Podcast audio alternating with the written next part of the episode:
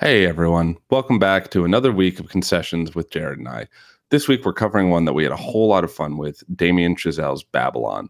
I chose this film since it certainly was getting polarizing opinions from the general viewing public, and I was curious about where Jared would land on it.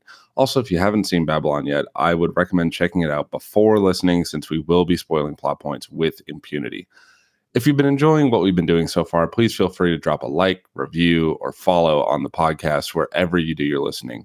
Also, you can find me on X at Dan Concedes, and Jared can be found at Threads at Jared Concessions.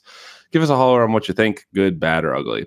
As always, thank you so much for spending time with us as we babble on about Babylon. And without further ado, let's get in the episode.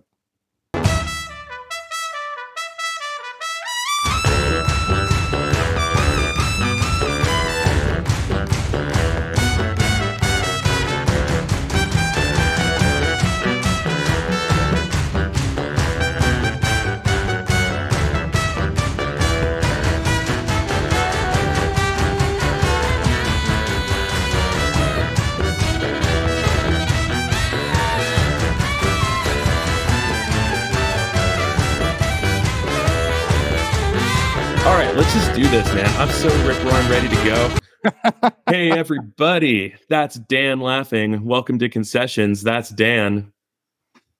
This is Dan, and that's Jared. And tonight we're going to eat a rat hole while it's still alive because this is the asshole of Los Angeles. Happy to be here. I'm not Um, actually in Los Angeles. I don't care for Los Angeles too much. Yeah, not my favorite part of California. It's funny when when uh, someone makes that comment like this is the asshole of Los Angeles because Los Angeles is like the asshole of the United States. Yeah, so it's Like the if- Dingleberry of America. Yeah, if if Florida is just the the putrid, infected, festering member of America, then Los Angeles is certainly the putrid, festering asshole of America. Oh, you have such a way with words. That's why I started this podcast with you. I'm going to absolutely match the tone of tonight's film by just being Just full tilt. full tilt, just raunchy. Not going to hold anything back. This is my maximalist approach to concessions tonight. This movie is inspiring in that way, right? Yeah, if we like when we when we do go back and edit this, we're gonna have to put in a lot of sounds, a lot of pow, pow, pow, boing, ding, wow, wow, wow, wow, wow. Oh, are we gonna are we gonna censor this? No, no, I'm saying just throwing that in when someone says something. Just, Oh yeah. There's gonna be um a lot more happening and and a lot fewer edits. I think. oh, and also we will when we uh, release this, we will have it at two times speed. You cannot listen to this at regular speed. No, no, no, no. There's absolutely no way. Right now, I'm speaking at half speed so that when you speed it up, it's normal. So Before in, we in that spirit, I'm Yeah. I'm really I'm really hoping Jared, uh, in the spirit of full tilt, I'm expecting you to have a pint of whiskey at hand. Yeah, uh, like yeah, right. We watch a, a, a relatively like docile movie, at least in comparison to this, and I have literally a pint of liquor tonight. We're we're talking about a movie that features just piles and piles and piles of narcotics and just filled to the brim with all manner of excess and booze. And uh, I, I- I have a glass of red wine tonight. A nice Cabernet. Yeah, it is actually. It's exactly at what it me. is. It's exactly what we were drinking when you were here. I'm still Oh, not that's a good finished with that. Yeah. the uh, the box wine, the box. I always have a box of wine on hand. It's just it's Pro- just convenient. pro box wine podcast here. Absolutely. There's bad box wine. There's good box wine. Just like there's bad bottled wine and good bottled wine. Now, perhaps that there's a higher ceiling for excellence with bottled wine, but the bottom of the barrel is still the bottom of the actual barrel, no matter how you know how it's conveyed to your home and, and to your to your glass, right? And also, call me up if you're a sommelier and you can really tell the difference. Then you can start getting upset about box wine. Yeah, what are you drinking, Dan? I am, and this this uh, I have a, a following theory for this. So because I am still at my parents' place, I am being a good son and going to my dad's beer fridge. And my dad has, which I would say is right smack dab in the center of my uh, building theory about what dad beer is. It's a Stella Artois, a peak dad beer. Oh yeah, Um, that- I mean that's more refined dad beer. Well, but that's it is a dad beer. Um, so for me, a dad beer is it has to be a, a lager, a light beer, like basically Yeah. not really anything that different than a Budweiser. But yeah, to make it a, a sophisticated dad beer, it's just the Budweiser of a European country. So Heineken, Stella, yeah, Dos Equis falls into that. Uh, Mm. Peroni, um, all that Yeah. stuff. That's that's dad beer. basically like any of the the real mainstream Mexican beers, really. I would put Modelo in there as Yep, well. Modelo. Now, now the top selling beer in, in America, by the way. Really? Yeah, it was Budweiser, or excuse me, yeah, it was, Bud, it was Budweiser until like a few- Budweiser a few, weeks woke. ago.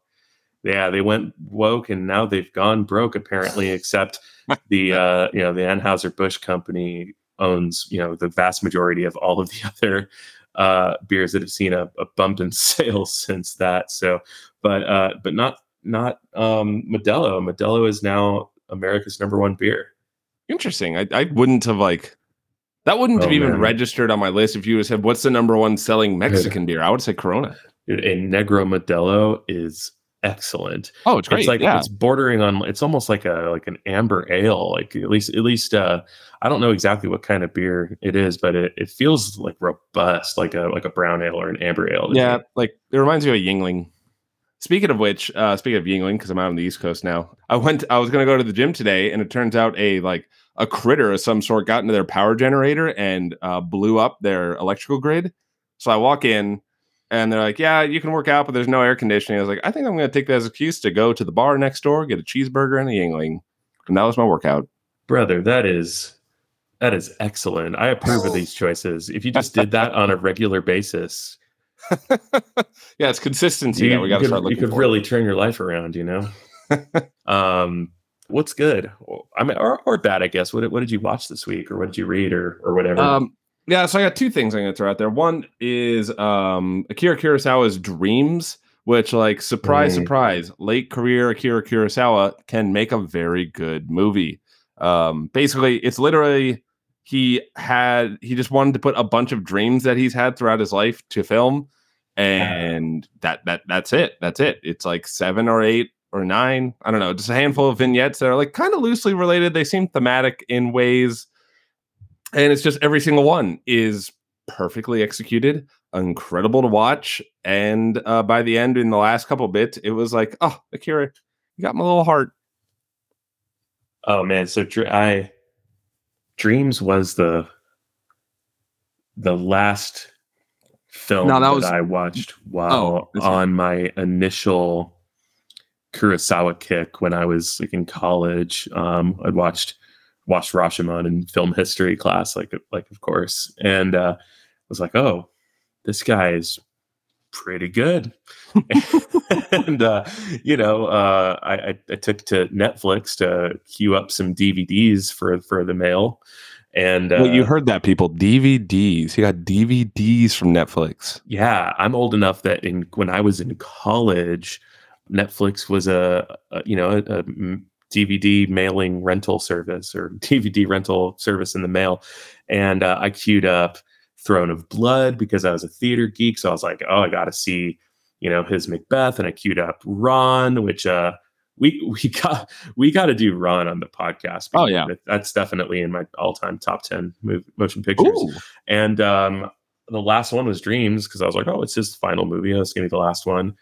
I didn't watch many in between, uh, like the 50s, and I think Dreams is from like 1990 or something. yeah 90 Um, and uh, I was not, I didn't know that, and I was, I was just expecting like another, you know, kind of black, black and white samurai epic. Well, I guess, I guess Ran is in full color or like even like watercolor. Yeah, I, I wasn't prepared for like the jump and like kind of the difference in tone. So at the time, I was like, "Ooh, this is not what I was expecting at all." But without even having watched it again in the last 15 years, I, I now fondly look back on it, even though at the time it was it was not my cup of tea because it was just so uh, unexpected compared to like most of his work. Right. Yeah, and I think I was even texting you that afterward, where it's like I also had, you know, you you watch one Akira Kurosawa movie and you're like, okay, I see what the hype is about. Let's kind of check out a few more of them, and you know, did all the the heavy hitters like your Seven Samurai, your yeah, Throne of Blood, um, oh Yojimbo and uh and Rashomon, and I think like because I I ran through them all really quickly on top of each other, I kind of didn't appreciate like they kind of blur together in my head. Uh, so I can't really like parse a few of them out. Like, oh, which one was from the Right. blood? Which one was Red Beard? Like, oh, they're all black and white samurai movies. So like, kind of got the imagery mixed up. Uh, and I'm glad that I waited a while and then watched this one because it like came out real fresh to me. That's awesome, man. I'm, I'm glad you enjoyed it. That's one that I, I certainly need to intentionally revisit now that I've got some distance between like binging Kurosawa and now to kind of, you know, have it stand up on its own and kind of judge it by its own merits. But I, I have no doubt that it's that it's gorgeous. But let's say like the general kind of like you know the meta narrative around it is that it's very just unlike uh, anything that he had done as a younger man. Yeah, I mean, he does have like contemporary noirs and stuff like that, and he doesn't, you know, solely do historical epics, and th- that is the one like time, or if there's like a structure to it, is it like the first vignette is the furthest back in the past, and you keep getting closer and closer to the modern day, and then the second to last vignette is like in an apocalyptic future, and the very final vignette, it's almost like. All right, kids, you watched. It's like an epilogue, and now it's like we're gonna slow down for a sec, and we're just gonna kind of tell you the whole point of why you were here for the last two hours. And it's like, okay, Right. Kira, you earned it. Like, you can you can lecture to me a little bit. That's fine. yeah, you know, if if anyone had earned it, it's probably Kurosawa in 1990. Kind of talked that way about about uh Scorsese these days, And like, he's oh, in yeah, it. Martin yeah, Scorsese is in the movie. which which is um just perfect, right? Like top like top of the world, Martin Scorsese. You know, by like by the by 1990, it was just like, you know, he was already in that like upper upper pantheon of of legends. But even like even so, that must have been that must have made him feel like a little little giddy kid, right? Like I Oh, would yeah, assume I I, would assume that him and Kurosawa knew each other very well at that point because at that point, you know, Scorsese had already been like kind of, you know, uh filmmaking royalty for like a couple decades, but still he he must have felt pretty giddy. I mean, it would be kind of like I don't know if uh just throwing a director out there like Damien Chazelle was in a Scorsese movie or something right now. Like, Right. Yeah. yeah, just an example. Yeah, or like Ari Aster. I, I I wonder if uh if Chazelle like what what Scorsese's perspective is on Chazelle's movies. I'm sure I could actually just Google that and find out. Uh, but I, I brought up Ari Aster because Scorsese is just effusive with his praise Oh, he's over Ari. Aster, over Yeah. the moon about Ari Aster. Um, which you know I get it. So am I.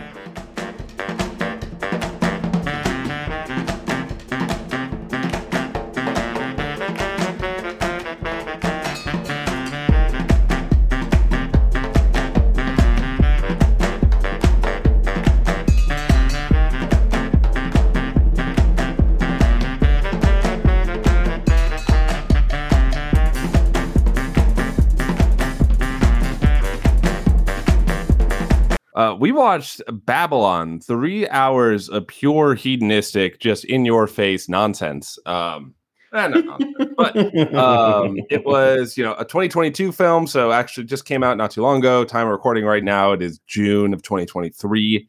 Um, by Damien Chazelle, kind of the an up. Not, I don't even know if you call him up and coming anymore. He's just a, no, a no, he's uh, Oscar-winning like film bro de jour, Damien Chazelle.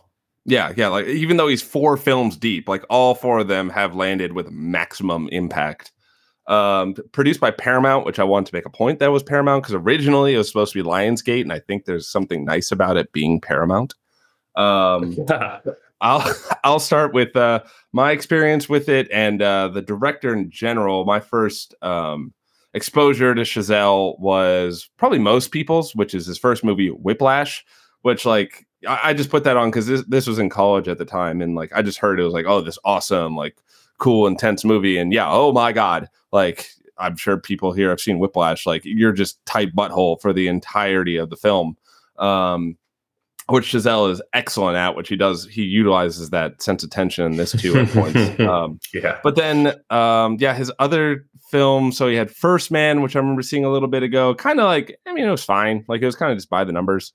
Um, and then I actually just got done watching La La Land for the first time, like I don't know, forty five minutes ago, and uh, not a fan. Um, So that's my, and then yeah, so I watched Babylon in theaters uh, when it was out, like late last year. Um, I yeah, I I loved it right off the bat. Um, I knew or I purposely didn't like go in with any understanding of like what quote unquote the discourse was about it. Um, so it's kind of fun to come out and realize that it was very polarizing, and I'm very much on the pro Babylon train. A uh, lot of fun, a lot of fun. Uh, you know, just one of those one of those movies that you go to the, go to the big picture house for. You know. Yeah, absolutely. Um, you go. This, this it's quite the show. Um, okay, so my so this I, I watched the movie for the first time for to in preparation for this conversation, uh, just days ago. I didn't see it when it was in theaters uh, because you know I thought First Man was fine. I I, I learned after the fact that um, Chazelle was kind of like the you know a director for hire on that movie. It's, it's not you know like his auteur vision, which makes sense. It, it's sort of the odd man out in his his filmography right now. La La Land, I was a little bit mixed on. The first time I saw it, I quite liked it, even though I thought it was pretty hollow. I, you know, I, I de- definitely got swept up in the the spectacle of like, you know, the, the it being a musical and some of the the staging and some of the camera work like around the choreography i thought was quite nice and like, i was pretty exhilarated by it. I, am a fan of ryan gosling. I'm a fan of, fan of emma stone.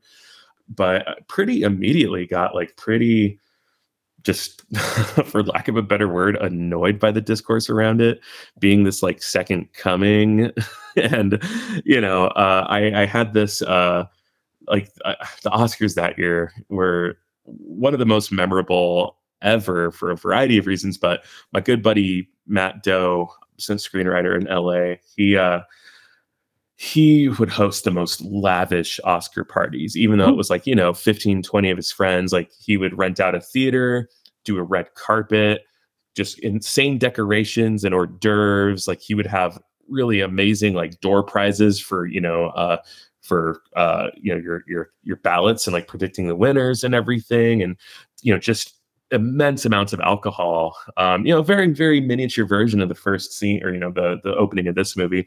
Um, but I so like remember the energy in that room, just full of people who are like fairly film snobby like me.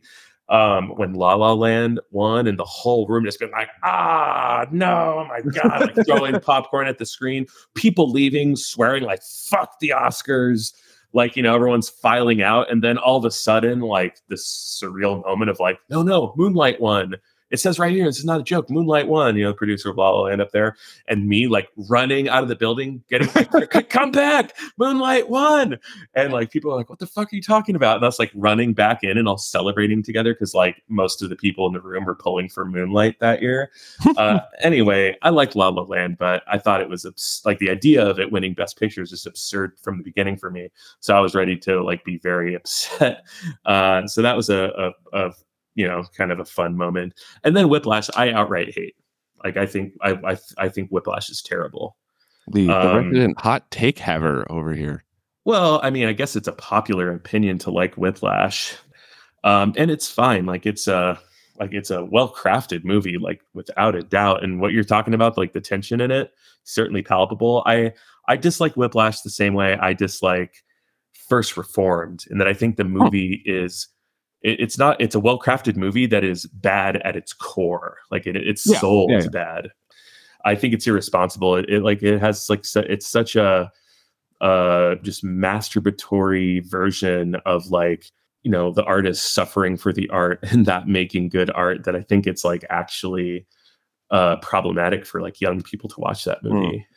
so yeah i think i think whiplash is garbage um um, um, so we won't get into Whiplash because I'm sure it'll pop back up from point to point here uh, as we're talking about this. Um, but I have I have different opinions, but we'll we'll sure. maybe perhaps save this for a later episode. Yeah, um, I will say this: ba- Babylon is is easily my favorite Damien Chazelle. Oh movie. boy! Okay, so this was one where usually we kind of know what the other person how they feel about the the movie coming in, and I purposely asked Jared, I was like, "Do not tell me a damn thing about what you think."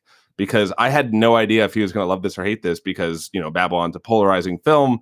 And I know that he's mostly meh to don't like when it comes to Chazelle films. So I was like, this is a yeah. coin toss here. Well, here's the thing. Uh, this movie is uh, certainly polarizing, and it is polarized just within me. Like I, I am polarized about this movie. Um, I, I, think that it, it is like outstanding in ways and utterly grotesque in other ways. Oh boy, and uh, everything in between. And I'm not even just talking about the content. Like the you know this movie is debauched, right? Like its actual content is uh very mature. but I well, do think that this movie also has a sort of grotesque soul, and we'll talk we'll talk about that. Oh boy! Well, let's get uh yeah, let's start cracking into it. Um, so the first thing I really want to talk about is Babylon. Very and uh, like a lot of Chazelle's stuff, it is about the artistic process. It is about chasing your dreams, and this one in particular, this is a movie about Hollywood movie making. Um, and so I put it's you know it's up here in the notes when my I was kind of turning my head over on like how to lead this. I think this is a good place to start because I feel like there's a lot of these sorts of movies are coming out. Like we're in kind of a mini wave of like of directors looking at film history uh, for various reasons. Like The Fabelmans is a great example. Once Upon a Time in Hollywood is a great example. Um, with some new uh, newer directors, you could look at stuff like Nope or X. Like there's just a lot of movies about movies coming out these days, and um, I think at least like my first uh, little uh, curveball that I'll throw out to see what you want to do with is like I think part of that is because we're kind of in a moment, at least within Hollywood film or Hollywood filmmaking where like things are kind of getting a little ossified. Like it's, you know, it's yeah. it's remakes, it's reboots, it's um, franchise filmmaking. So like the I feel like and you're you're having these more like auteur driven films or like directors are known for their bold original styles. Like th- all those directors I just mentioned, none of them have ever made um, a franchise film. I mean, Spielberg invented a franchise, if that counts as anything. Um, but uh, what do you think about you know movies about movies? What makes them good? What makes them kind of masturbatory? Uh, where does babylon sit in this? And why do you think there's or what do you think about my little pet theory about why there's kind of this resurgence of movies about movies? Yeah well i mean I, am not sure if i like just agree with your your assertion that like we're in kind of currently in a glut of them. Or i suppose um, resurgence I think, is a bad word. I i suppose yeah it, I mean, the way that they're looking at it now, I think, is in light of the fact that we're in this kind of uh, stasis of original filmmaking, at least within mainstream Hollywood filmmaking. Obviously, the the the the, the really simplified answer is like you know people write what they know, people love what they love, and filmmakers know filmmaking, and they can assume that a large swath of their audience love movies themselves and not just like going to the movies or watching movies, but they, they love the craft. It, it happens in other in other mediums, right? Like there's so so like how many novels oh, are about no- people have a novelist as the main character, right? I you know I, I think that the of the movies that you mentioned, like the Fabelmans, is certainly the most masturbatory because it's literally an autobiography but you know once upon a time in hollywood nope and x are all great examples of sort of deconstructing why we want to see movies like this or like why we want to see stories about filmmaking and they're very they're all very subversive. Like once upon a time in hollywood is a is a great example and so is so is babylon about like even though it's a movie about making movies it's also about deconstructing the community around movie making. Yeah, and both are are and are set at points of like of turning or inflection. Like yeah. Hollywood is changing. Yeah, certainly, and uh, you could probably say the same thing about about Nope. But you know, I, I don't think it, it's nece- it's always necessarily masturbatory because it, it's pretty rare to see like a self-aggrandizing version of this other other than the Fabelmans. um, you know, even like um, movies where it's like the mo- like the movies themselves, or like like other love letters to movies like Cinema Paradiso, or um, mm. well, I guess you could, we could we could talk about Fellini. Um, mm. but mm-hmm. like even when uh, like they are like kind of unabashedly loving, there's there there's still like a, a like a wink and a nod of like kind of self-criticism or or introspection that uh that I think goes a long way to sort of temper the like any kind of like masturbatory streak that these movies have. Uh and I think like that's like why I please like if I'm putting words in your mouth out of turn, please correct me, but it seems like that's the reason why you didn't really like the Fabelmans. Yeah, and then to go like I, am not saying they are inherently masturbatory. Yeah, I guess I was asking like what separates it from just like people are good at movies talking about how much they like movies to other people who like movies, which is just like a you know a little circle jerk. And yeah, I think yeah the difference with the Fabelmans and the other ones is like Steven Spielberg is very much the subject of this deconstruction of filmmaking, but but it's almost like if there's anyone who's allowed to do that, it's Spielberg because like if you look at the history of Hollywood since the Fable, like the, whenever the Fabelmans got made, yeah, it's Spielberg and his you know the wake that he left. So I, I almost can't blame the guy because like how else would he even tell that story without almost inserting himself into it? Because he did like monumentally shift it. So here's the question then: like, why is why is Damien Chazelle making this movie in his 30s?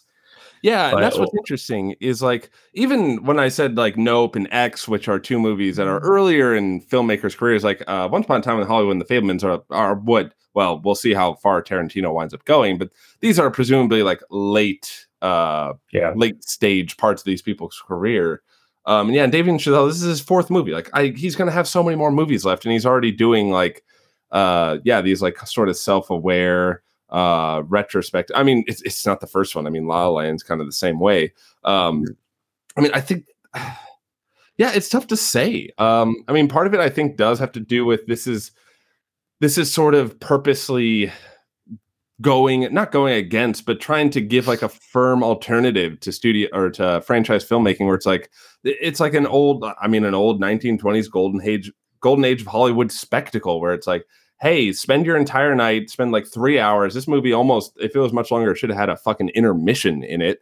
Um, and like just get taken away to another world for a few hours where we're just gonna entertain the absolute hell out of you. Yeah. Um, you don't need to know the anything going into it. You don't need to know the characters or the IP. There's no post credit scene. There's no homework you gotta do. This is just a self contained story where we're just gonna throw the whole kitchen sink at you and I, I love that about this movie. Like I love that it's just go for broke, swing for the fences, balls to the wall. Any other cliches about you know just just being excessive that you can think of? More um, of them, more of them, excessively well, amount. Yeah, an excessive amount of excess. Look, it would be disrespectful to make a movie about pre-code Hollywood excess and not have your movie itself be pre-code excessive, mm-hmm. right? Like uh, he he knew what he was doing. Like he was he was like paying respect to these gigantic, spectacular movies with way too many extras and you know, too, like too much violence and uh, just like kind of pl- playing up the you know the, the Roaring Twenties, right? Like like how like how how do you make a movie small? Like how do you yeah, make this kind the of Wild West of filmmaking is still going on? Like the Hays Code hasn't even kicked in yet.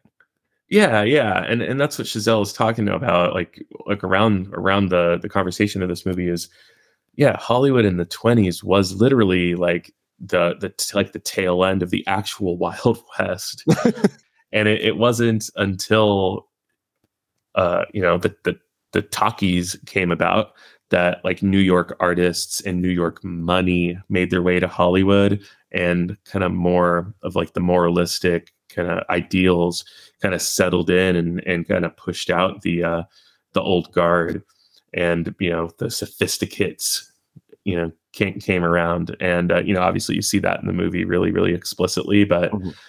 yeah i mean I, I love that this movie was made because you know we're gonna we're gonna go back to it a lot but you know seeing seeing the like the singing in the rain version of the exact same story uh while that movie is just utter perfection and just glorious to watch it is probably not as honest, right? No, not at all. Um, and actually, fun fact, a little uh, behind the scenes here. I had never seen Singing in the Rain, and we were talking like just in prepping for this. Uh, I sent you know the whole outline with things I want to talk about. Is like, and Jared's like, why haven't you mentioned Singing in the Rain? It's like, why would I? What do you mean? Like, go watch Singing in the Rain, and then I did. I'm like, oh. yeah yeah okay i see why now yeah ba- babylon i mean it, it, borders on like remake or, or parody like it had, I mean, obviously the movie itself calls attention to it, right? When like this climactic moment is all about singing in the rain itself. No, no, I mean like beat for beat, like it is uh it is remarkably similar and you know, intentionally so. Like Chazelle's not at all, you know, trying to hide that. Like La La Land basically just pulls the style from Singing in the Rain. And now Babylon, his very next film as writer director, uh, kind of pulls the narrative. and uh, Singing in the Rain and Babylon are obviously in like such conversation with each other as are La La Land and Singing in the Rain, Mhm. but less so La La Land and Babylon. Like I think they're quite different movies. I think they're quite different movies, but it's like they almost like they're two sides of the same coin in a way. Where I think, yeah, they're both like drawing very heavily from Singing in the Rain, but um, like you said, La La Land's pulling the style, where Babylon's pulling kind of like I would say like the emotional core of it, or the the ethical or moral concerns that fall within the story. Yeah, I could see that, uh, or like them like blowing them all to hell. well, and I was commenting on this to you when I was watching Singing in the Rain. First off, absolutely adore Singing in the Rain. Holy shit. And I think I think I pretty much said or I said something along the lines of like Babylon is just singing in the rain if singing in the rain wasn't held back by the Hays Code. Like if they could actually kick open the doors and like when you saw like oh the the lavish, you know, uh, Hollywood party where they first see the first talkie, like everyone it's like a little raucous, but like everyone's still pretty chaste. I'm like, no, it even though Babylon is like going, you know, 12 out of 10 with their raucous parties, like it probably was closer to Babylon than Singing in the Rain. Oh yeah, yeah. I, I would I would bet um, that that that Babylon is is closer to the reality of it, but I mean it's got to be somewhere somewhere in the middle. Like like it, it weighs Babylon, but like what like was was 1920s Hollywood like a like an actual uh, an actual Babylon? like Well, that's um that's an interesting uh I remember re- listening to a Scorsese interview about Wolf of Wall Street where it's like that's another incredibly excessive film. And he actually said like from his uh from his research on Jordan Belfort and like learning about his life, he actually toned it down. that that's that's I, I love hearing that and I, i've experienced that my, myself uh ri- writing a thing that that I'll, I'll tell you more about later but Hmm. like where i'm like I, I was just i was uh, originally just kind of putting down the just bare truth of it all and then i realized kind of part way like ooh this is like coming across as like kind of bad melodrama because it, it's so it's so over the top just telling the truth is like unbelievable Oh and, yeah, like, I mean then, it's then like, having uh, to dial it back. Yeah, I mean it's like you know you're watching I don't know like a, a baseball game or something. And the, the the home team comes back in the n- bottom of the ninth, down by the like grand slam in the bottom of the ninth. Like in a movie, that's cliche. In reality, that's incredible drama. Oh yeah, one hundred percent. Um, funny, funny you mentioned that. We're we're gonna have to hash out uh, Dan's feelings about sports movies uh, in greater Ooh. detail one day.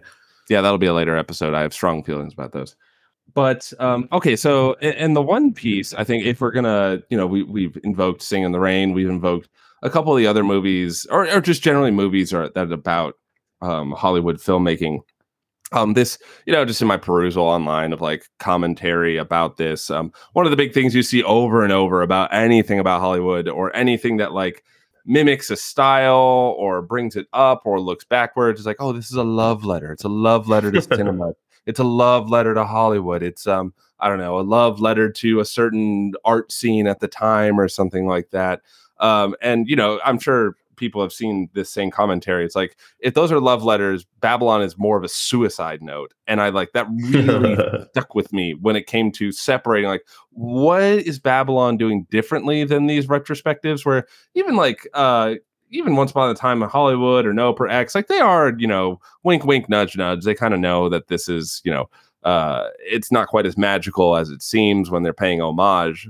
But um I think Babylon, like they almost like it's almost like the only way out is through. So they go like so heavy handed, so glorious that like you're just kind of you just get anhedonia by the end and you're just spent because that's what Hollywood probably was actually like at the time where it's so beautiful but it's just fucking draining and emptying in the end. It's a it's a giant tar pit.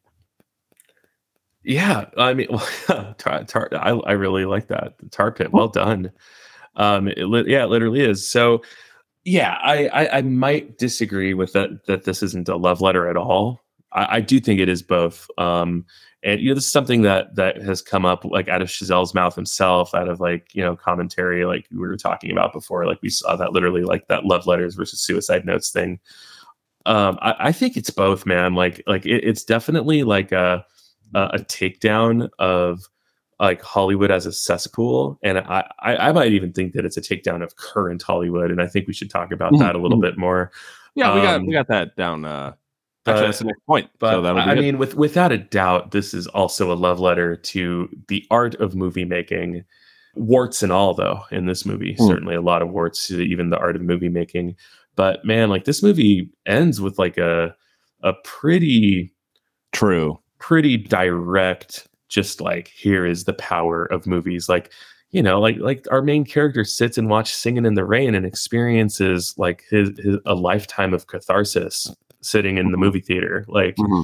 like that that there's no way getting around it, man. This is oh, this is just as much a love letter to to well, the movies as as any of the other movies we've talked about. But this but this movie's three hours long, and it also gets to be a suicide note. In, I'm about to say, I don't know why it's an either or. I think actually the two are deeply intertwined with one another. It's like, you know, it's it's uh, I, if you've ever been a moody teenager where like you, you first heard the times like, uh, every cynic is just a disappointed idealist. Um, I'm flipping my hair over my eye right now. Um, but it's like because he so deeply, deeply loves and respects filmmaking like that's why like like the reality of filmmaking is so heartbreaking to him. Yeah yeah it could be or or just the reality of the community around it. And he's drawing on on just on mostly like real things here like um like clearly um margot robbie's character is is Clara Bow, like the mm-hmm. biggest, mm-hmm. like, you know, sex symbol 1920s, like flapper movie star, it girl. Like literally, like the reason that the term it girl exists is because Clara Bow's big breakout was in a movie called It. And so she was the it girl. And mm-hmm. it just kind of stuck as like kind of the flavor of the week actress. Um, but yeah, like in this, there's a little bit of like a, a, a wink and a nod to this in the movie, but Clara Bow, like like a rumor went around that she fucked the entire USC football team and like it, it, stayed with her to such an extent that she just completely left Hollywood at like 32 years old and went and like retired like on a ranch and was just a mom.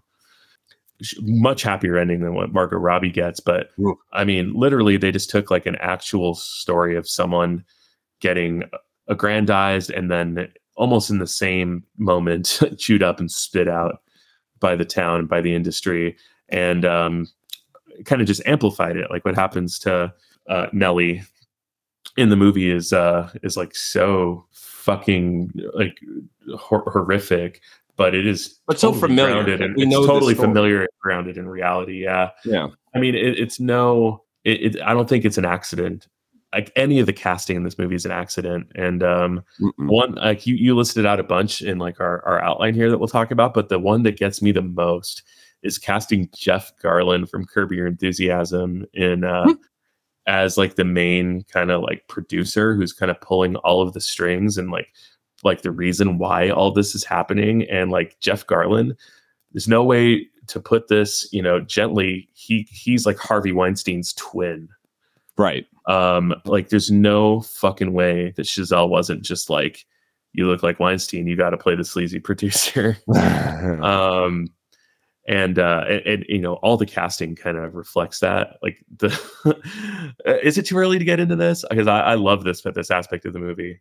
Yeah well, yeah let's flip it around. Let's talk about the cast and then we can get into uh, the other points. Um yeah because like like you're saying like i think the casting is very deliberate. It's very it's very aware of it's almost like he okay uh, like he almost thought to himself okay i'm making a movie set in the 1920s I need 2020's version of this actor and this actress and this producer and mm-hmm. like but and not like for the characters like who represents this 1920s figure now I want that person in my film yeah the the funniest example of that besides the Jeff Garlin thing is uh, just the fact that like Margot Robbie plays the actress who was like similar, so similar to Samara Weaving's character, but just like a little bit more likable to the public. Yeah, yeah, yeah. That yeah. she just like steamrolls her career in the, the beginning of the movie, and like that, like 100% has happened to Samara Weaving in in real life because she just has the the like utter misfortune of looking very similar to Margot Robbie. Um, also Australian. What what's in the water out there in Australia? Yeah. You got um, Hemsworths, you got Margot Robbie, you got Samara Weaving. Yeah, and you know, uh, probably an unpopular opinion, but I'll I'll die on this hill. I feel like Margot Robbie is the poor man Samara Weaving. That's Oh, that's my personal opinion. Like you you could easily live in a world where they were flipped. absolutely, like like maybe like like Samara Weaving's agent didn't secure that Wolf of Wall Street audition, and that was it, right? Yeah, it's just it's hilarious. I remember um, when I first heard about this movie and I saw that they were both in it. My my gut reaction was like, oh, there there there has to be like a a, a, a like a narrative purpose that like the two of them have to be like Hmm. similar similar people. Like I thought Samara Weaving was going to play like Margot Robbie's stunt double or like something like that. And I think I asked you like when we when you first brought it up, I was like, is there like a reason why Samara Weaving and Margot Robbie are both in this movie looking like twins? Um, and it turns out there is, and it's like far more cynical than I had in my head. But yeah, it mirrors real life, and I think that was actually intentional and like kind yeah, of amazing shows that like that things Weaving would do it. Or yeah, I mean, it shows the more things change, the more they stay the same.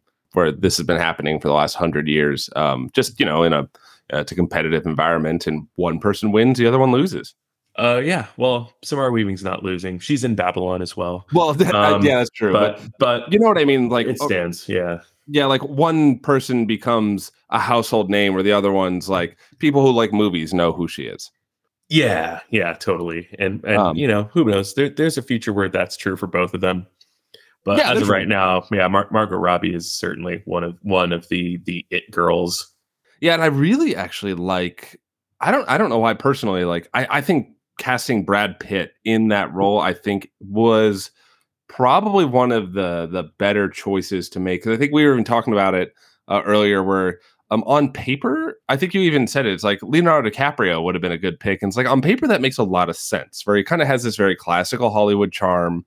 Where Brad Pitt doesn't really fit like golden age of Hollywood leading man looking guy. Um, but Leonardo DiCaprio definitely like to a T. I could see him easily in like a silent film era uh movie star. But like there- there's something about Brad Pitt's like current position as a movie star. Like he's he's among like this old like one of the final generation of people who you could say are like a leading man that his name could sell a movie where like I, like the Tom Cruises or the well maybe not anymore but Will Smith Keanu Uh, Reeves. Yeah, Keanu Reeves, Brad Pitt, like these are guys that um back when you kind of sold a movie on the the the weight of its lead actor, yeah. um he he was among that generation, probably the top, I would have to argue. Um and now that we're in a different phase of Hollywood where we're in franchise filmmaking where you don't go to see a Chris Evans movie, you go to see a Captain America movie. yeah. so- So I think that's like such a, a brilliant choice to put Brad Pitt in that position. Yeah, it is because he, like he is one of those like the one of the like you said like one of the the last remaining like true movie stars. But at the same time, it's like he is uh, in a bit like if our thesis is that like most of these actors, if not all of them, have like sort of a real life counterpart, or you know like they are a real life counterpart to the characters. He's almost the one that doesn't fit so much because. I mean, he, he won an Oscar very recently. Yeah, he's He had- adjusting gracefully to the new a- environment. He, he had a big hit with Bullet Train. Like the dude is like somehow even better looking than he was 30 years ago. like some fucking freak. And uh, yeah, and like he's so he's so wonderful. And he's like finally getting his due as a serious actor. Like he won that Oscar. Like I, re- I remember like, like people thinking him of him as like the pretty boy, like he's a model on screen, but but you know he has always been a character actor in a leading man's body, and uh, he's really getting to flex that now. Like I I love it. Like basically ever since like Tarantino got a hold of him, that's been the case. And man, he's so good in this movie. Mhm. Um, he's just as good in this movie as he is in Inglourious Basterds or Once Upon a Time in Hollywood. See, um, interestingly, I was kind of thinking more of his work, like not even because I mean, of course, those are those are excellent roles, but I was thinking like his more somber uh, roles. Like I was thinking like uh, uh, oh, just oh, Tree of Life or yeah, uh, local favorite Benjamin Button. your very favorite. Yeah, My and, very, very favorite. and you know he's he and that's not to say that he hasn't always done serious movies that were demanding of him as an actor, but for some reason he really didn't get his just due until like the last five to ten years. Yeah, he. I always compare him to uh, um, Scarlett Johansson, who is also an incredible actor, but they're both just too beautiful to notice. Yeah, totally. And, and I think Scarlett's like getting that, kind Yeah. of entering that Yeah. phase of her career as well right now. Because yeah, yeah, she's she's a great example. There, there's not a role for her in Babylon because because Brad Pitt's in it, she would have played the same character somehow. But yeah, I, I'm really glad that she's uh, as of like you know a few years ago with like Jojo Rabbit and Marriage Story. Um, she's like now kind of in that pantheon of like just fantastic thespians. Yeah, yeah. Let's not get too far. I could talk about how much I love Scarlett Johansson all day. We'll do that. We'll do that when we talk Asteroid City. But I- think now, now having said all of that, it was really smart to have this sort of audience surrogate in Diego Calva's character of Manny. Right. Yeah. yeah. Um, like you know, obviously, in a way, uh, among the the main people, because this is it kind of takes on a bit of um an ensemble cast feel at times. right? Uh, but yeah, the, But Manny is the protagonist. yeah, Manny is the main eyes that you're seeing through, and like among the people that we just mentioned, I mean, Diego Calva is by far the least likely person you will know his name walking into this film. yeah i know I, I don't i don't believe i've seen him in anything else i certainly didn't know his name but yeah like actually seeing like having someone who is like a quote unquote outsider to the system itself and like working to break into it against all odds is like really smart to like just highlight like just to put an even like bigger magnifying glass in front of like the the the, the more of the like characters that you would know um and kind of seeing his reaction to everything like he's the one that's constantly being the voice of reason Mhm. and uh something really satisfying about it And man he really does carry the movie in a way which is it's strange to say like when like margot robbie and brad pitt are his co-stars but he he does in a way he really does carry it Well, I'd say, I mean, it's semantics, but like he anchors it. yeah that that's a better that's a better way of of, of putting it for sure Where, yeah, I mean, if you just had all these high flying, like some of the most charismatic human beings that are currently walking the earth, all just doing that at each other, like you kind of get lost in the sauce there. And you need someone that's like, yeah, on the ground, like he's still charismatic. He's a great actor. He's just, it's just he his role was not to like just absolutely munch up every single inch of screen when he's on it. Oh yeah, I mean, I mean, he, he served his purpose well in that regard, and like a lot, there's you know sometimes there's a danger, and like if you're if you're the person who is, you know, taking on that role, that you kind of get lost in the shuffle or Oh, your wait, performance like, I'm gets. thinking of another good example. Um, oh, the the Great Gatsby movie with uh, what's the the actor uh that plays Nick? Oh, what's his name? That that guy. Tobey who did- Maguire. what a freak! What an absolute freak! oh, I love him in this movie, man. you know, I, I I read I read reviews being like, you know, Tobey Maguire was wasted in, in this movie. His character doesn't go anywhere. Like, fuck What? you. That's just wrong. Oh, I know. I was reading reviews where people were like, "Why the fuck did we have the whole Tobey Maguire bit? That was like you could have just pulled it out." I was Yeah. like, no, no, don't do no, that. no, no, no, no. It's the fuck. It's the it's the reunion of the Pussy Posse. For Um, those at home who don't know, what is this? Uh, uh, Yeah. uh, pussy Posse. Is it a a a, uh, Well, a cat club of sorts? People who appreciate tigers. uh, don't they, they they they sing about it in this movie? Um, but they uh. No, you know, I'm I'm going to be a little hip, hypocrite here because I'm going to say pussy a lot, and and one of my big notes about this movie is like, Damien Chazelle really did just open up Final Draft and type the word pussy way too many times. Um, so this actually goes.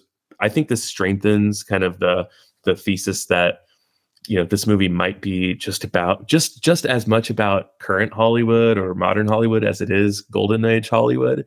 Um, so the Pussy Posse was a group of young thespians and other entertainers in the the mid 90s who were all on the rise and gave themselves the moniker of the Pussy Posse. the lamest thing on the planet. Said Pussy Posse consisted of their kind of de facto alpha ringleader, Leonardo DiCaprio, uh, as well as uh, young upstart actors at the time like Tobey Maguire and Ethan Suplee and Lucas Haas. And Am I- uh, I th- they Am also I wrong to think that Jake Gyllenhaal was in there? you're wrong. Yeah, he's Yeah. he's younger than those guys. I think uh, he got his his big break when he was about the age they were in like the early to mid '90s and like the early to mid aughts. Uh, okay. Um, like but uh anyway they called themselves the pussy posse and um they were basically like the bad boys of hollywood in the 90s Ooh. you know being the most debauched like partiers. Like there's this story where they were all like at some kind of function and they ran into like elizabeth berkley from saved by the bell and showgirls and they're basically like hey come out to the club like knowing that like her fiance was around and like they're like you know don't bring him. And then he hears about it he shows up, up at the club and they like fought him and like hurt him. But the whole thing kind of came to a head when like the like those guys all decided to like make a movie together Huh. and i'm trying to remember the the name of this movie do you do you know it off the top of your head That features Uh, Tobey Maguire and Leonardo DiCaprio. oh yeah it's called don's plum no they Don's made it, they, Plum? they they made it themselves like like Maguire and and DiCaprio and like Lucas Haas and like all those guys they like made this movie and then uh before it was got a chance to get released all of their representatives basically like locked it down so that it would never see the light of day because it's so misogynistic and just like you know chauvinistic and just fucked up and like would just totally like tank their careers. And of course you can you can see it on the internet now but um yeah back in like 1996 it basically like it, it like would have like fucked up leonardo dicaprio's chance of of being in titanic like basically like if this movie would have come out james cameron would not have gone near him and then we wouldn't have today's leonardo dicaprio you know like having sex with the same age women as he was back then. Anyway that's my primer on the pussy posse and what i'm what i'm getting at is uh three three of their like central figures Tobey Maguire and lucas haas and ethan suplee all appear in this movie. So there is this like little miniature pussy posse uh reunion that i think again calls to attention the lifestyle that this movie is about Yeah, yeah. I mean, and I, yeah, I think you're totally right that like this, and I, and I mean, I just generally have this kind of theory, or not theory, but just approach when I'm looking at any film or piece of art that's looking backwards at anything. That as much of a commentary at that time it is, it's a commentary on our own times as well.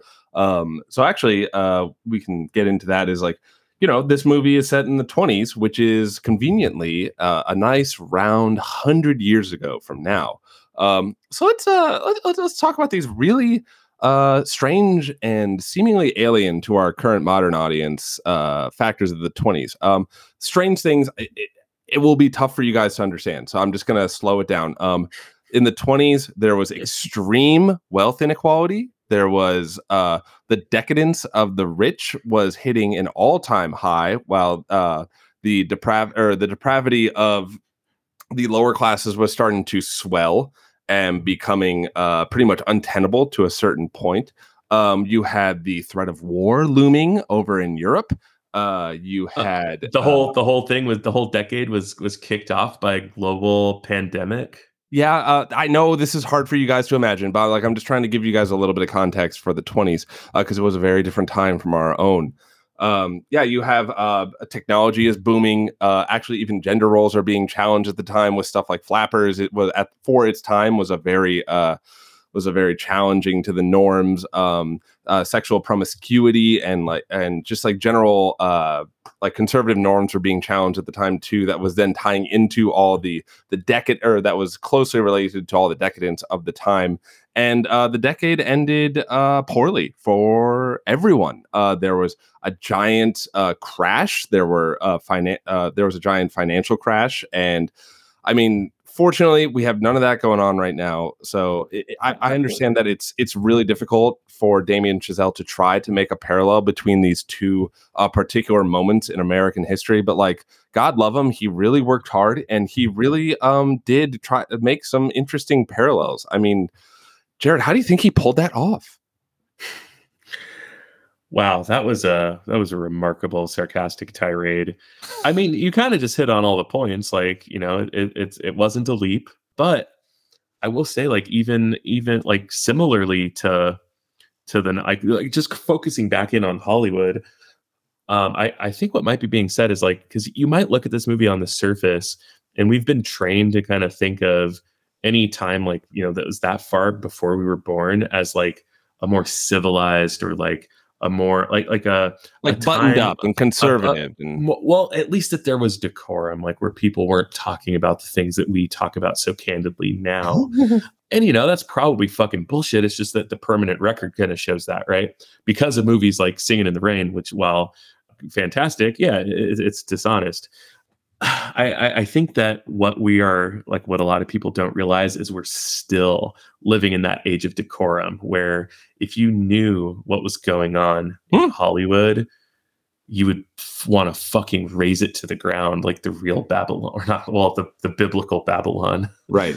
Do not raze actual Babylon, my- please. We do my- not uh, approve of that. my Sunday school days are creeping right back when I said they're like they're like what, like what God really did uh, to Babylon. Uh, but yeah, I I- think that might that like that might be kind of like central to this movie is like hey like things in the twenties, particularly in this community of, of like you know big time filmmakers, you know like it, it might seem uh like you know there was like it was uh, unknowable and that like a lot like a lot of this was like hidden from the public because it doesn't seem like it should have been that debauched and you could probably say the same thing now and you'd be just as surprised. Well, and even debauch, as in, uh, you know, you, you got the big parties and the drugs and the hedonism and and all that stuff, and like that, you know, that is kind of easy for your mind to swallow. It's like, oh yeah, you have all these like very wealthy, uh, beautiful people all in the same room. Something like that's going to happen. But I think what, uh, and then where Babylon wisely also highlights is like just the rampant, deep, and pervasive abuse of human beings required to make this Yeah. beautiful thing. with without a doubt and I, I think like you know we, we we're sort of just scratching the surface of it now with like the me too movement harvey weinstein getting taken down kevin spacey getting taken down Bryan Singer getting taken down but man like But that still feels like whack a mole. Like you're just getting some of the the biggest bads, but like the board's still there. Yeah, exactly. So like it like is our, are so like is Damien Chazelle like is he is he biting the hand that feeds him that much or someone like Brad Pitt who you know like if if anyone is like privy to like the actual dark underbelly of the stuff Brad Pitt would would, would be right like how like just the like if that is the case just the fact that these people made this movie at all is like pretty fucking wild and also like not not surprising that like a lot of the like discourse like amongst like the elite critics would like you know was kind of muted for down. something that Yeah. like on its very surface, this almost could have been Oscar bait. Um well it won like, some oscars right it won some technical oscars won some technical ones, but like as you're saying, like a it did not do well in the box office. Um, B the the critical acclaim was a little more aloof than you would have expected out of oh it was like very this. no it was very mixed like i think Yeah. rotten tomatoes critics critic meter is like 50 like 50 percent Now, you know, I'm not to say like, oh, uh, you know, the the Hollywood cabal is against this movie, but it- it, no it does like have because this movie um like within the genre of like usually when you make a movie that's like lovingly looking back at Hollywood you're you're pretty safe that you're going to get pretty positive warm reviews. And this one just like it has all the bone to do it and it like it feels like it's weird that it didn't until you think about what the actual content of the film is and what it it's trying to like uh, uh, say back to Hollywood. Like in in ways, it reminds me of some like David Lynch films. Uh, not not like in the style or anything, but its messaging. Where like I'm thinking specifically of like Blue Velvet or uh, Inland Empire too, where it's it's looking at like it shows you the glossy. I mean, yeah, Twin Peaks also even does. I mean, really all of his where it shows you the glossy classical Americana kind of images that you've grown to know but it, it twists it a little bit in ways that kind of shows you how this sausage is made and it makes you feel pretty bad when it like it it sh- kind of shoves your face in it uh david lynch doesn't shove your face in it but uh damien chazelle sure does Oh yeah, I mean, that's a good that's a good transition to like what we should we should talk about, just like the whole kind of maximalist style Mm, that mhm, kitchen mhm. sink storytelling uh paradigm. Like it because it, it this movie does stand out in that way. Like I think by and large we're in a sort of minimalist period in filmmaking. Like if you if you if if you discount, you know, obviously like the huge spectacles that Martin Scorsese doesn't even consider cinema, but if you just narrow the scope to movies that Martin Scorsese would agree are movies, um, we're kind Well, of in even- like this minimalist type of like type of type of ebb, right? Even uh Marvel movies, I would say in a way is minimalist because it's not aesthetically daring at all.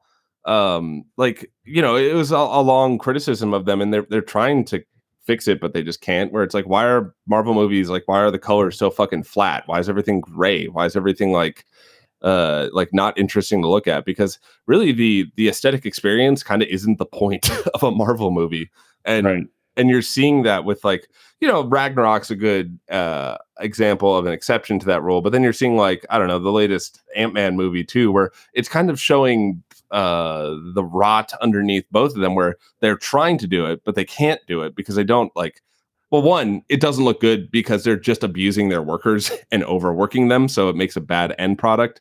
But then it like it also like yeah there's a lot of pretty colors but it rings really hollow because there's nothing like there's no soul behind it there's no meaning behind it other than like ooh like that's those are wavely wobbly colors that you put there like there's no thought behind like well why are we using this aesthetic to what end? How does it serve the story?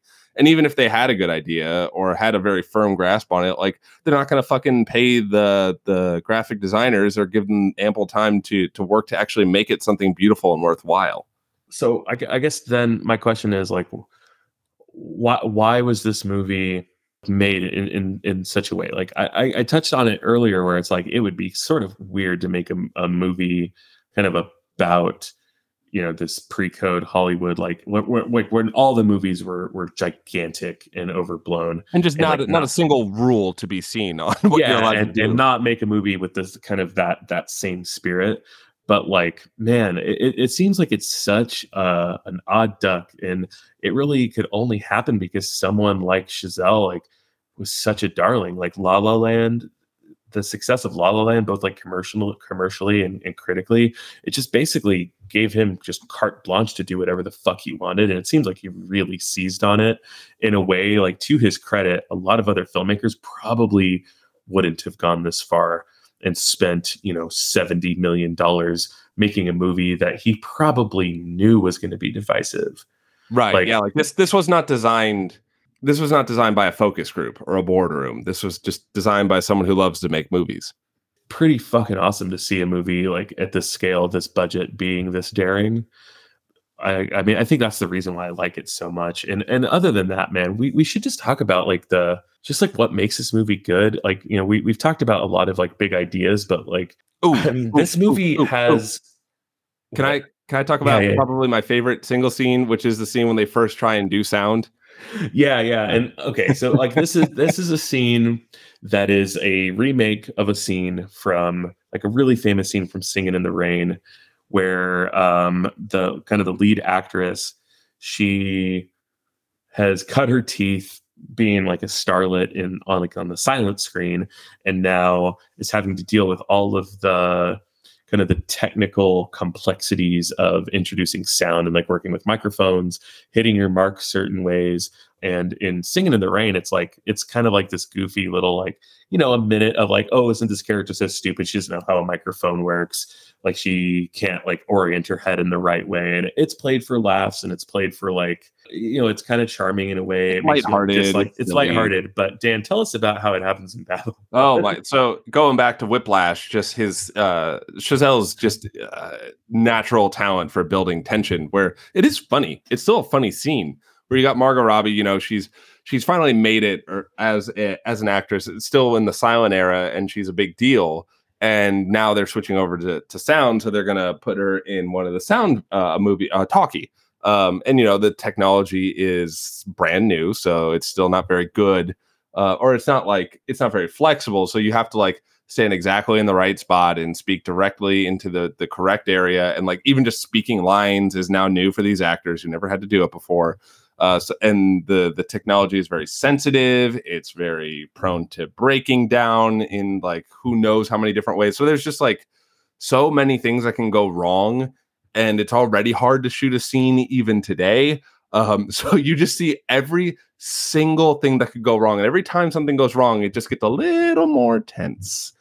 And oh my god, it's so much fucking fun. yeah, yeah, and and that intensity, it is like not to not to like sell this movie short one bit. Like it is palpably uncomfortable. Like it is, like it is like one of those things where it's like it, it's almost like horror movie suspense Oh, where it's yeah. like you're just like waiting for the next thing to go wrong and it, it builds it into such a way that where like it finally goes right you feel like genuine relief um i felt i felt the same relief when they finally get it right as i did when the movie skinamarink ended um Man, Chazelle and- should make a horror movie. I bet he actually has a chop. he would he would fucking crush it um but anyway like the the reason that the scene work well not the, the reason but one of the big reasons that the scene works is that we really get put in the shoes of like the line producer who's like in charge of it going right who's played by pj byrne who's like one of those character actors where you see him and you're like oh yeah it's that guy i've seen him in a million things and i can't name any of them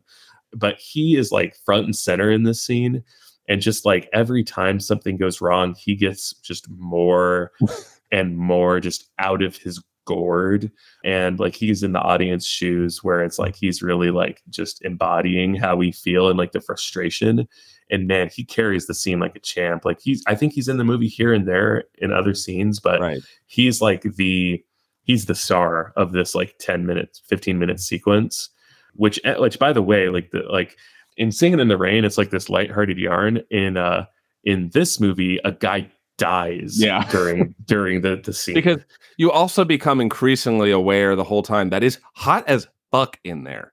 yeah like the the actual like the the camera the like the actual film camera is so loud that it cannot be in like the same basically the same room as the microphone and the actors so they build this this kind of enclosure that's i think just probably just made out of just like metal and so the camera operator has to be in there and when they finally like open it up at the end he literally falls out dead Oh, there's another thing that I know, you know, our modern 19, uh, 2020s audiences might not be able to understand, but in the 1920s, uh, there were like very little labor laws and a lot and protections against workers.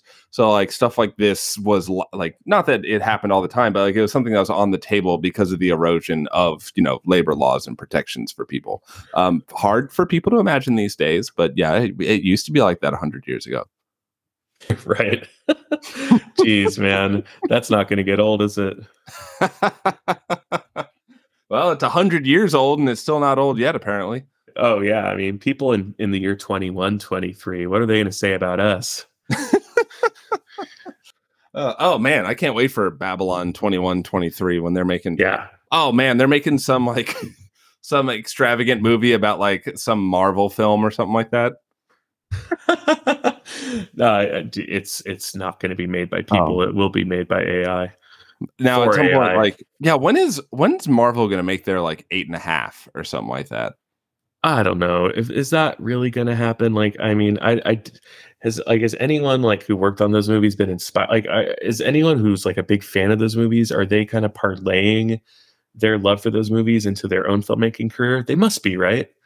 I- So I like would- who knows? Who like anyone who was like, you know, 10 years old when they saw the first Avengers movie, maybe they're gonna be, you know, coming of age into like, you know, prime filmmaking age in mean, the next like I decade might, or so. I might date you here in a hurry because Iron Man.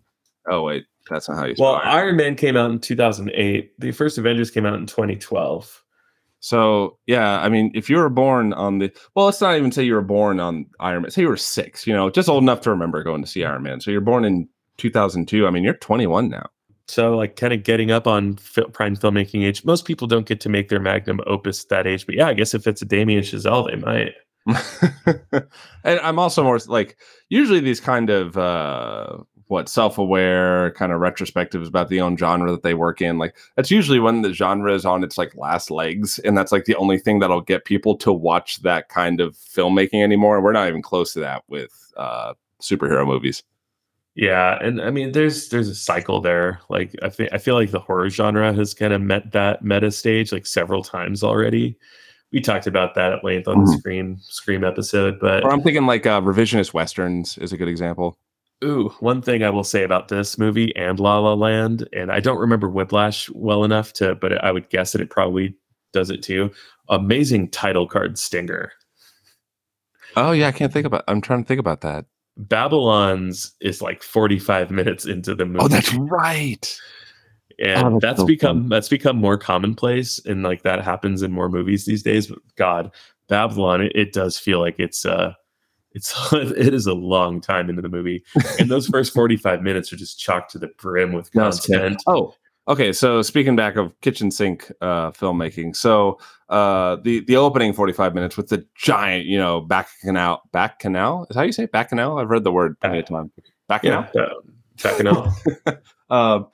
That you know it- the first thing that can easily come to mind is like Baz Luhrmann filmmaking like The Great Gatsby and all the party scenes there. And uh, I would say uh, I personally I, I hate to offend the the good people of this podcast I hate Baz Luhrmann films. I think that they're grandiose they're excessive in the worst ways possible where their their kitchen sink uh, is broken and needs a plumber. This kitchen sink uh, can make beautiful wonderful, nice glasses of ice cold water coming out of that sink. Uh, what is it? What is it that you think is like kind of within you that makes you say Baz Luhrmann bad, uh, Babylon good? Because it says nothing. Like he has nothing to say. The the excess is just for its own sake. Or if he thinks he's saying anything, I can't fucking hear it. It's Uh, unclear. yeah. yeah, Or- I, I kind of see that. or um you know what, what makes the the the maximalism work is kind of coincidentally it's the quieter moments in between the, oh my the setup god, yeah, and contrast where yeah. What's babylon your favorite like quiet movie in Babylon? What's your favorite quiet moment in Babylon? Oh man. Um, I mean the see Brad I mean the end Brad Pitt story arc is pretty uh a pretty great moment, but I mean it's not great, but you know what I mean. Um oh man. Uh I'm trying to think about like yeah, like the not flashy bits because I mean that's what obviously stands out in my mind, and they stand out so well because they're like they're timed well and they're contrasted well Yeah. against the quieter Well, there- there's there's the mo- there's the moment where where Jack kind of confronts Elinor about the article that he wrote about him Yes. being washed up. That's actually I was and, just uh, thinking about that. Yeah, she has that mo- like really big monologue about like Mhm. how he'll he'll be remembered and how like some kid who's not even born yet will see him on the screen and feel like he knows him. Mhm. Um, that's one that kind of stands out as being like very very quiet and but also his very ending with like him and Matt. What, what's her name? Is it Madam Madam Lynn? I forget the name of the character, but he's like she's going off to Europe to work for Pathé, and he's like telling her like like his demeanor is just like the same kind of like kind of surly but very warm like older older guy and just being like super like warm and charismatic with her like even though like he knows he's about to go end his life um Right. and the one the oneer that happens like that kind of follows him up the Mhm, stairs. mhm. he asks the he asks the waiter like what's the biggest tip you've ever gotten? $50 wow who gave you that? You did. Oh and then he just he like just throws a wad of hundred dollar bills in his hand and goes and kills himself.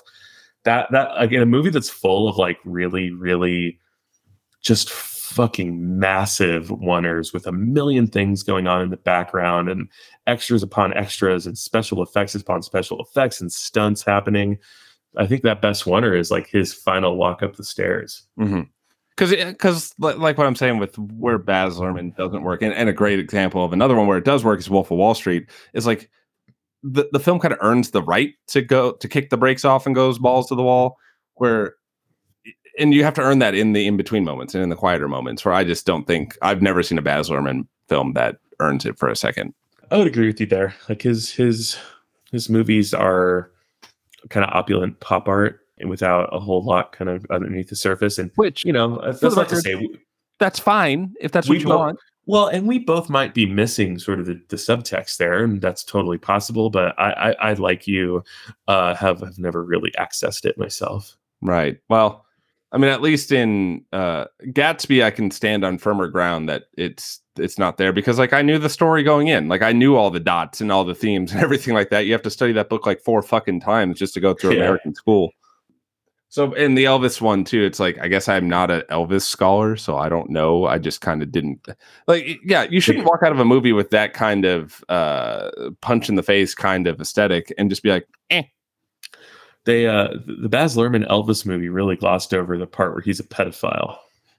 Isn't there um oh who's making it? Um someone's making one about Priscilla Presley and I think it's almost going to be like hey, you guys fucked up Elvis. Uh so we're going to correct the record here.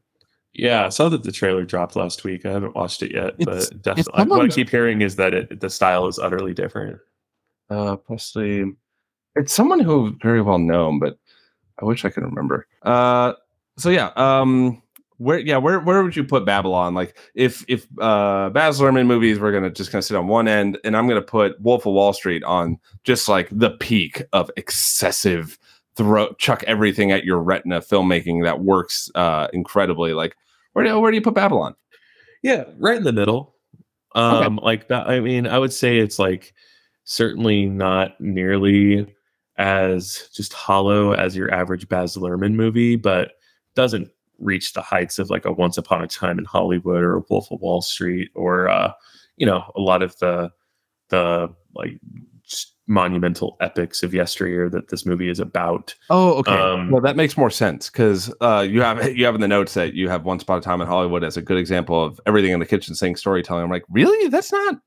I wouldn't even say that's Tarantino's most bombastic film. That's like a quiet one for him. But now I understand it better. Yeah, I mean, well, it's kind of like I mean, it's also just about Hollywood and also mm-hmm. star stars the same stars and yeah. but uh yeah, I mean, Babylon is uh we need to talk about the ending for me to really like unlock how I really feel about Babylon, but you know, Babylon is is utterly entertaining the whole time. Like it's it's so long and it doesn't quite feel its length. No, real and if it does, and if it does, it's it's in a good way a lot of the time. Like just kind of feeling the excess is the point. Mm-hmm man, I, I do think that like that ending montage, I know that it's uh at this point it's like that is kind of the thing that a lot of people are going to harp on as what they don't like, but man, I've got some thoughts about why I don't like it.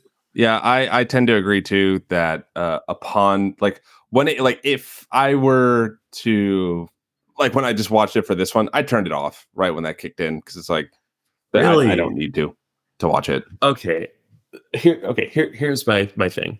I think this movie I, I like this movie a lot better when it knew that it was stupid. Uh like, okay. like this movie like goes to such utter lengths to like point out like hypocrisy in hollywood and how it tears people down and how beneath all of the magic is the seedy underbelly. And then like and and that and but then it, it like I, my problem isn't so much with like it kind of aggrandizing the the the whole industry as it does which it's fine like like we said the movie's been sort of on like kind of walking that fine line the whole time. But here's the thing babylon is a good movie like i i think. It's not a game changing movie it's not a it's not like a milestone picture it's not like a, a huge, like just kind of earth shattering picture. But man, that film history supercut at the end of this movie is so fucking presumptuous. like, yeah. Um, like, or sorry, go ahead. Like, uh, especially because, like, you know, the movie that Manny is sitting down to watch that just kind of like shatters his whole perception of his own life is Singing in the Rain. Uh-huh this movie is such a like a almost like a parody itself of singing in the rain that it's almost like are we meant to believe that the like quote unquote like real life events of this movie somehow served as the inspiration for like the fictional in this universe singing in the rain? Because because Manny's whole thing is like you know he wants to have been a part of something that means something that people connect with that like you know he can kind of look back on and, and be, be proud of. And in this reality singing in his basically his almost like part of his life story, like being being like an inspiration for singing in the rain is the thing. Hmm. So like the movie kind of forces you to like compare the two. Right. And like, I'm sorry, man, Babylon could be five times as good as it is and still not be singing in the rain. like, it, it, and I like Babylon. It's just singing in the rain is is you know it's, it's so singular it's like you know, like we were saying like if, if you're using like the sight and sound list as one of the benchmarks for for excellence singing in the rain has been has been occupying the space between like number five and number seven for like you know the, the whole time the sight and sound list has existed. Mm-hmm. and um, uh like literally like the I'm, I'm, sorry i need to fucking get this out. Like it, like just the fact it, it goes from like all the way from like the horse in motion to avatar but yeah, then it inserts it inserts itself in there somehow. Like that is so fucking presumptuous.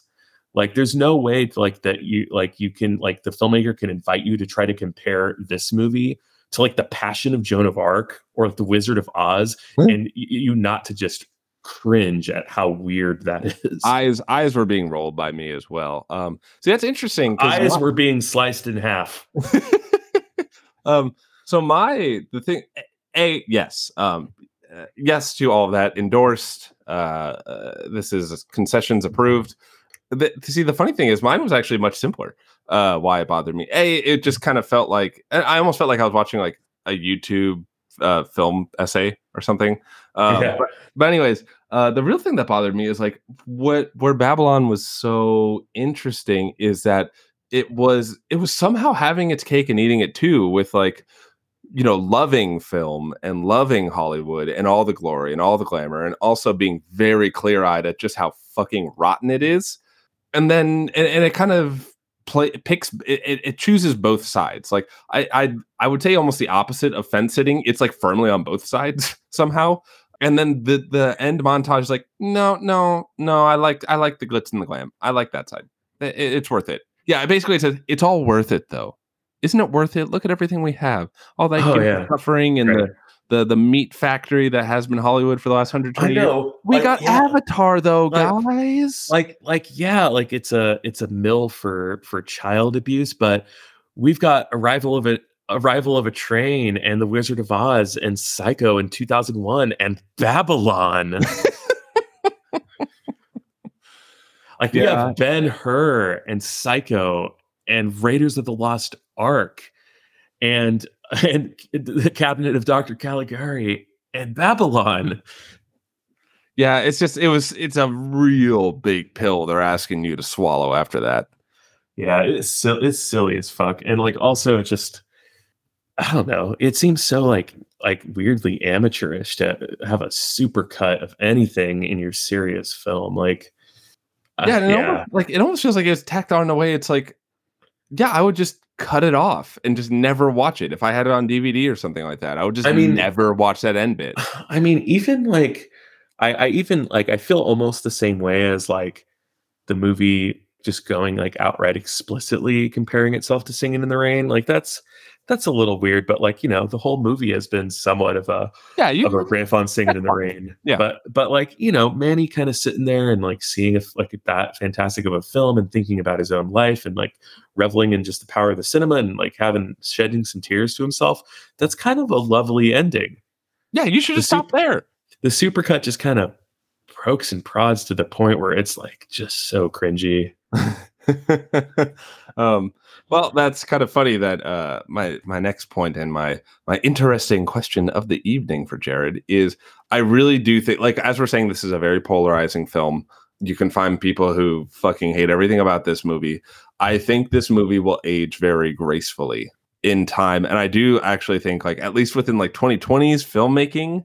Well, I mean, it's you know it's 2023 right now, but if we made like a gap between 2013 to now, uh, let's just say instead, like I think this will be one of those movies that lasts a lot longer than a lot of its contemporaries. And and then it got me thinking like okay, what are other movies like that that like have that kind of, you know, they might have flown under the radar, people appreciated it a little bit, but like uh, I'm wondering about the movies where people look back where I think I was saying this about oh last week with I Am Cuba where it's like this movie is light years ahead of its time. It is absurd. And so there are there's two really that I want to bring up. Um, one has already aged a little bit, and I watched it actually last year. I'm like, holy fuck! Like, how is this movie not getting a reappraisal already? And it's killing them softly. Have you seen that one? That's also Brad Pitt, right? Yeah. Also, Brad Pitt.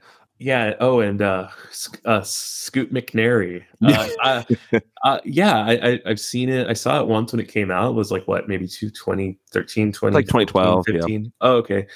I haven't thought about it since. So To be fair. the reason why I think it's going to age gracefully, um, I don't know if the director had this in mind or not, but like basically it's about the financial crash.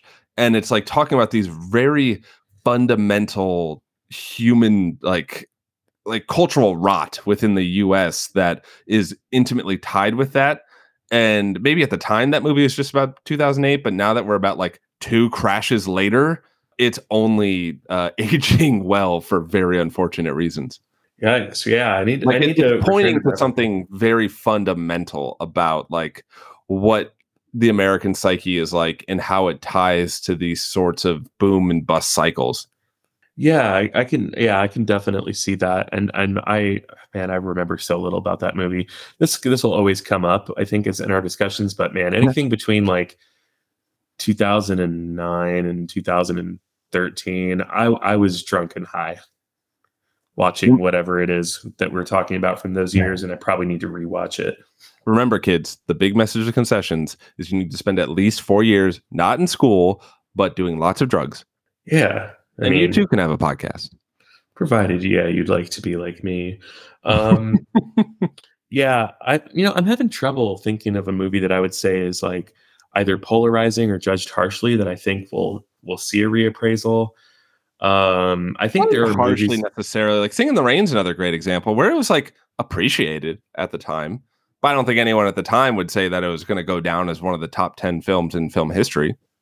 Yeah, yeah, that's true. I, I um, do wonder when when that that appraisal sort of started to happen when it became just undeniable that its like impact and its influence was mm-hmm. just everywhere, even beyond like musicals, beyond like kind of spectacle movies see if this jogs like here's a more recent one that maybe this will help is um uh because i think the director will i if i think he's due for a huge film um or he'll probably make a splash eventually uh Kogonada or konagana i always get them mixed uh but after yang which came out mm. last either very early 2022 or late 2021 i mean this movie when i saw it, it's like I could I could already feel it's like this is ahead of its time. Like nothing else is coming out like this. Like this is just not the style of what sci-fi filmmaking looks like.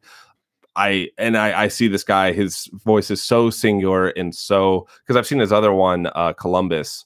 Um, like he's he's he's due. Like I, I think he's. It's almost like um how you know I really love the Daniels films even before everything everywhere and like I wasn't shocked not not that I wasn't shocked, but like when they became, you know, kind of the the darlings all of a sudden with everything everywhere, I'm like, yeah, uh, that makes sense to me. And I feel like Kogonada is uh, similar in that vein. Now, not that they have similar styles at all, but you know, they just have that that that special sauce, you know.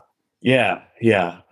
Okay, well, okay. So one example that, uh, well, okay, I'll do two. So here's a movie that actually enjoys extreme critical adoration and and won I want to I want to say like seven or eight Oscars, and I still think it's it's not fairly assessed yet Is Mad Max Fury Road. Really? I well, mean, it's already on the it's on the Sight and Sound Top 100, but it's like it got votes. It, it should be like in the top 20. like that that movie is singular. Like I, I, the only reason I think it won't be appraised even better in the future is that no one's ever going to make another movie like that because the fact that that movie was made at all is absurd. Well, I'm almost wondering if um if it will almost raise to even higher heights because like you know Furiosa is on its way and there's just no yeah. way that Furiosa can live up to that same hype. So like not that like I I I'm personally hoping that it would be awesome if Furiosa hits that same high note, but like if it doesn't, that'll only make Fury Road that much more incredible. Yeah, yeah. To to me, there's nothing like it. I mean, like I've I've watched that movie in every possible arrangement. like when, especially like when it when it came out, like people were doing like because because George Miller talked about because like the the black and chrome version did come out in theaters and on mm-hmm. Blu-ray where it's just it's basically the same movie. It's just you know in black and white. Um, but he had talked about wanting to do a silent version of it that mm-hmm. doesn't have any of the dialogue, doesn't have uh, any of the sound effects, just the music and the and the images. And I saw like a you know a fan made version that was that took the black and chrome version and just did that removed all of the dialogue removed all the sound effects and just left the score and the images and man it's a it's a different experience and huh. just as good yeah, because like, I would so, think that like I would need that like the engines revving and all that stuff. Like you could take the dialogue out, no problem. But like I feel like that tactile nature is so core to it, and I would wonder what would happen if you took that away. Oh man, it's it's gorgeous, and the story is is so clear like, par- like parts of the story are, are more clear. Hmm. Um, it's incredible. Um, that movie is going to be poured over and studied and dissected. And I don't, I think George Miller will probably perish before he sees just truly the impact that it'll well, have to like future generations. So that's interesting because, yeah, I think you're hitting on something that sometimes films don't get their full appreciation until the next generation comes up and points back to them and yeah, says, like, this is Yeah. what got me into filmmaking. I studied this film obsessively, and I, I, you know, that's in the DNA of the things I make now, or something like that. Yeah, and uh, the the other one I would point out, and this might even be a recommendation, is uh, a movie that I've said before doesn't get the credit it does just because this filmmaker's oeuvre is so just gigantic and and legendary. But Martin Scorsese's Hugo is a Hmm. fucking masterpiece. Like it's easily like up there with his best movies. For me, it's my very favorite Scorsese movie. And it's gonna like I think there's gonna be there's some people who are probably like teenagers or younger right now where like they go to film school and they're like, oh, I'm gonna delve into all the Scorsese stuff. Like I like, you know, this guy, you know, back when he was alive, when I was when I was a kid, like, you know, like everyone, like he was like the greatest living filmmaker, and I'm gonna watch all of his movies, and they'll like they'll like, oh, like he made a kids movie. This is kind of weird. Like, what is this? And then they'll see it, and it'll just like open their soul in ways they Hmm. never imagined. Um, and then that'll be the thing, and that's gonna. I, I really think that like that's gonna be from like like like years after his death. That will be uttered constantly in the same breath as Raging Bull and, and Goodfellas. Hmm. Like I mean, easily that would be cool to hear. Um, and and it's uh and it's a movie about movies and about making movies and about what movies can do for you and it's also very maximalist and like but it's like the most wholesome movie in the world like Huh. it's so like just fucking cute and like perfect um but it is also just about film history and about like Hollywood, but it's a little bit more veiled than something like that Babylon. But yeah, I mean, I mean, it's just that Scorsese is so massive that, like, yeah, I mean, Hugo is a critical darling when it came out, but it's going to stand the test of time better than most of his movies. um, yeah, I still haven't seen it. We should probably put it on the queue at some point so you can just gush about it. We need Um, to see it in a movie theater. Oh, that'd be awesome. I'll rent out a movie theater and we'll go and go and watch it. I'd be yeah, I'd be down. Um, okay, so yeah, that might be your recommendation. I'll do real quick recommendations because we are uh, we're at an hour fifty right now. Um, one, if we're just doing pure, uh, like it's almost like mix these two movies together and you'll get something like Babylon. the first one is Gaspar Noé's Climax, which I don't know if anyone here has seen that, but it is uh, terrifying. It is incredibly well made. You feel awful the whole time. Um, every sense that, like, every sensual experience that film can make is turned dialed up to fucking twelve, and yeah, it's it's incredible. And then, but then you blend it with uh, this movie from uh, the French occupation called Children of Paradise, which is not about filmmaking so much as it is about like just theater and collaborative art and the joy of making it and it's just this like very uh humanistic very like uplifting kind of uh story about you know just the power of uh camaraderie and solidarity and storytelling. And it's like it's literally a french movie that is sort of defiant against uh authoritarian ideology while and it was made while uh the nazis were occupying france. So like it was kind of made as like a fuck you, but like instead of a fuck you, it's like, oh, we're not gonna like instead of getting down the dirt with you and like yell at you, we're just gonna be better and just make something beautiful. Man, that sounds awesome. I, I've like literally not heard of that. I it once again only I only knew about it because of the sight and sound list. Um, there's a lot of a shocker. There's a lot of good stuff in there. Um, I'll have to I'll have to take a look. Um, but yeah, Hugo's the recommendation. My other one, it's like it's it's like it's the same recommendation I made for you. It's like if you have seen Babylon but you haven't seen Singing in the Rain, it's almost like you haven't really seen Babylon. Uh, yeah, I mean it's in direct conversation. Like it, it's uh, it, it it is honestly a little bit strange that Damien Chazelle has thus far devoted the the peaks of his career to basically commenting on this one other movie. Yeah, just singing. Like yeah, what's wait, what's his third take on Singing in the Rain gonna be? Right, like like he has to have a Singing in the Rain trilogy that that uh, started with with La La Land, continued on the Babylon, and then we'll just just be a straight remake, like an actual just this is Yeah. Singing in the Rain from Yeah, it's literally Singing in the 2027. Like yeah, I don't know, man. Uh, because like first first man, like that's that's not like a you know an aut- aut- an auteur piece. Like his last two movies, really, Babylon and, and La La Land, and both of them are you know, not at all trying to to kind of veil the fact that they are in conversation of Singing in the Rain. So Mhm. apparently, I mean, it must be his favorite movie of all time. Like, I'd be very, very shocked to find out if there's a movie that he holds in higher regard. Um, well, maybe we'll find yeah. out. He'll make two other movies that are just two sides of the same coin of some other Yeah. classic film. Yeah, He's going to make a Citizen is- Kane. Yeah. Okay. he's he's the got way, the kind of hubris to do that, though. Babylon also converses briefly with Citizen Kane with that scene where William Randolph Hearst gets vomited on. Oh yeah, Babylon also points out that it's like, you know, this on the same medium as Citizen Kane. yeah. That we didn't. We definitely didn't bring up all the uh, uh, body fluids that this film likes to indulge in. Oh, there's piss and shit in the first five minutes. Yeah, you get you get shat on directly by an elephant within the first five Oh. to ten minutes. Lots of blood. Uh, what's your favorite line from Babylon? And I ask you because I want to share mine. yeah. I, oh, that's funny. Like Babylon. A, I'm just not one to like like pull single lines out. Like whenever someone's like, "Oh, I love that comedy. It's so quotable." I'm like, ah, just like I don't know. It's just not how I watch movies. So, what's your favorite quote, Jared? My absolute favorite is when Jack, played by Brad Pitt, there he's kind of riffing on the like absurdity that you'll speak out loud in movies. And he like says, Yeah, well, someone will write a line like, frankly, Scarlett, you're a cunt.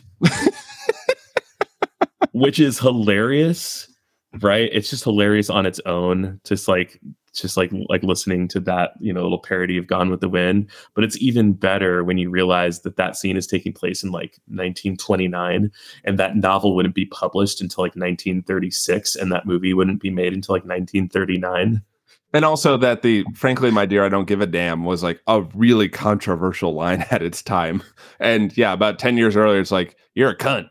yeah right well no i mean like like the, this is taking 10 like 10 place 10 years before anyone would have known Yeah. gone with the wind Yeah, yeah. yeah so it's just funny frankly scarlett you're a cunt And just hearing Uh, Brad Pitt say cunt is funny.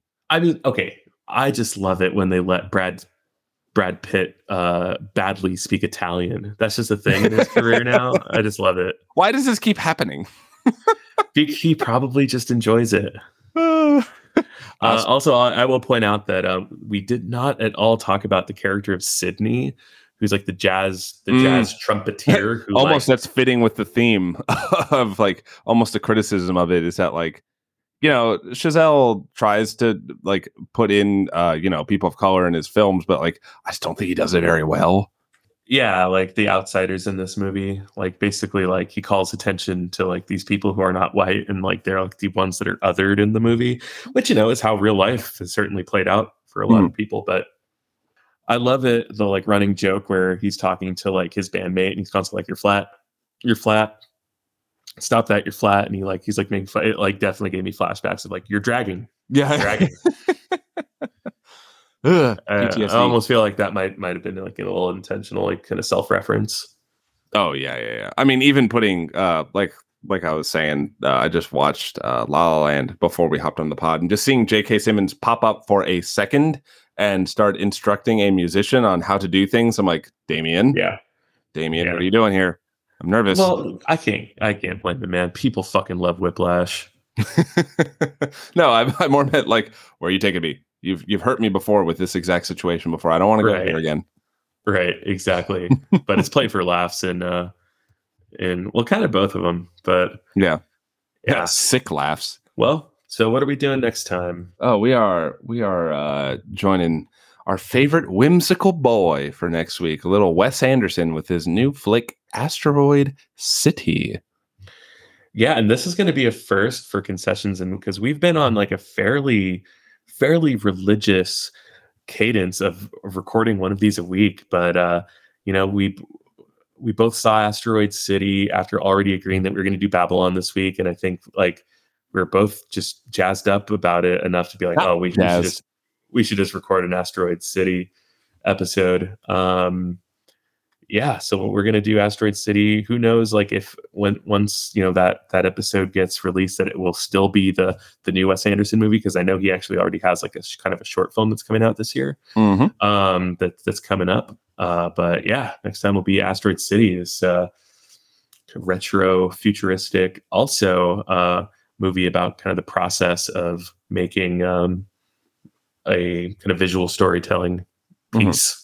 Mhm. Um, so we'll be able to kind of connect some thoughts back to Asteroid City and the the relationship, or back to Babylon and and Singing in the Rain, and kind of how the relate like the the relationship between making theater and making movies kind of collide in all of them.